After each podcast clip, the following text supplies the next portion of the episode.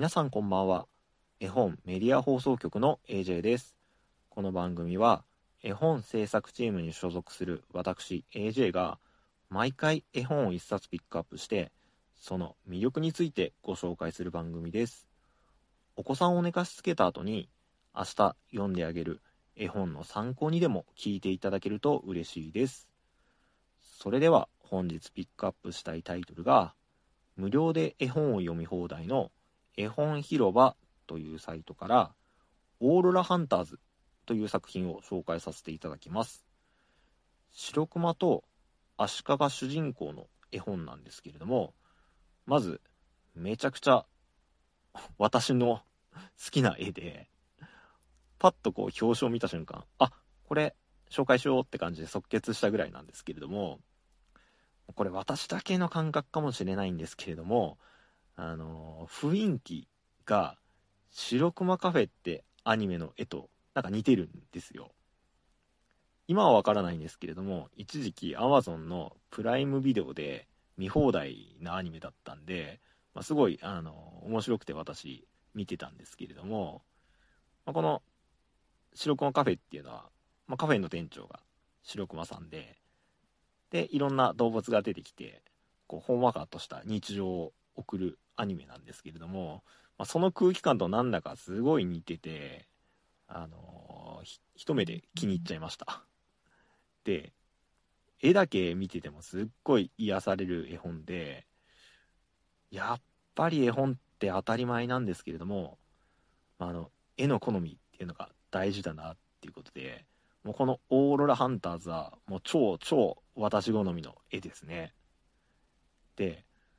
まあ、さらに、えー絵だけじゃなくてもちろんストーリーも肝心なんですけれども、まあ、ストーリーもすっごい心温まるものになってて、まあ、あの、あらすじなんですけれども、この主人公の白熊くん、北極の動物なんですけど、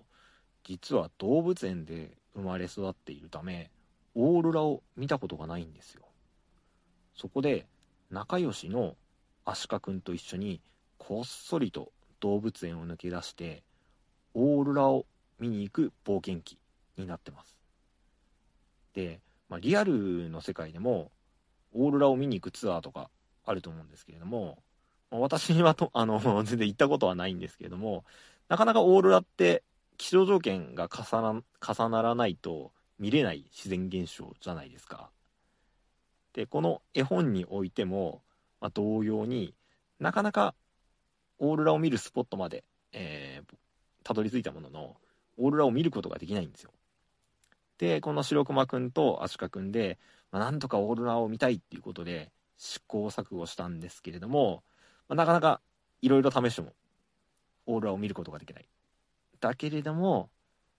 えーいろいろ努力した結果、最終的に得た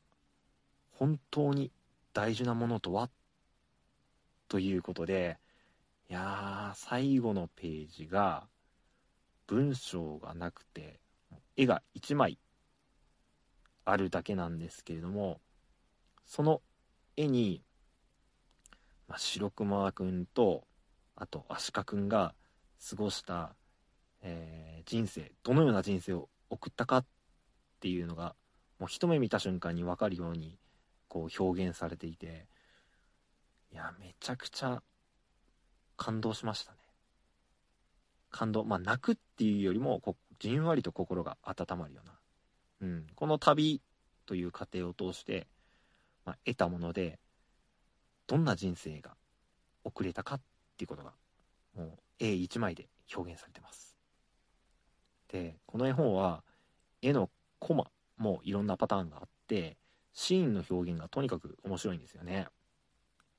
で、文字についても、えーフォントや形がすごいこだわってて例えば縦書きで表現されてたりあと文字自体がこう波打って表現されてたりとそのシーンそのシーンに合わせた描写になっていて次のページはどんな表現があるんだろうっていうことで読んでてめちゃくちゃワクワクする作品でしたね。本当に私好みの絵本でした。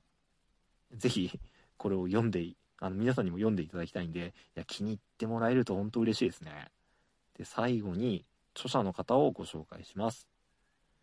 オーロラハンターズの、え、著者の方は上野若菜さんという方で、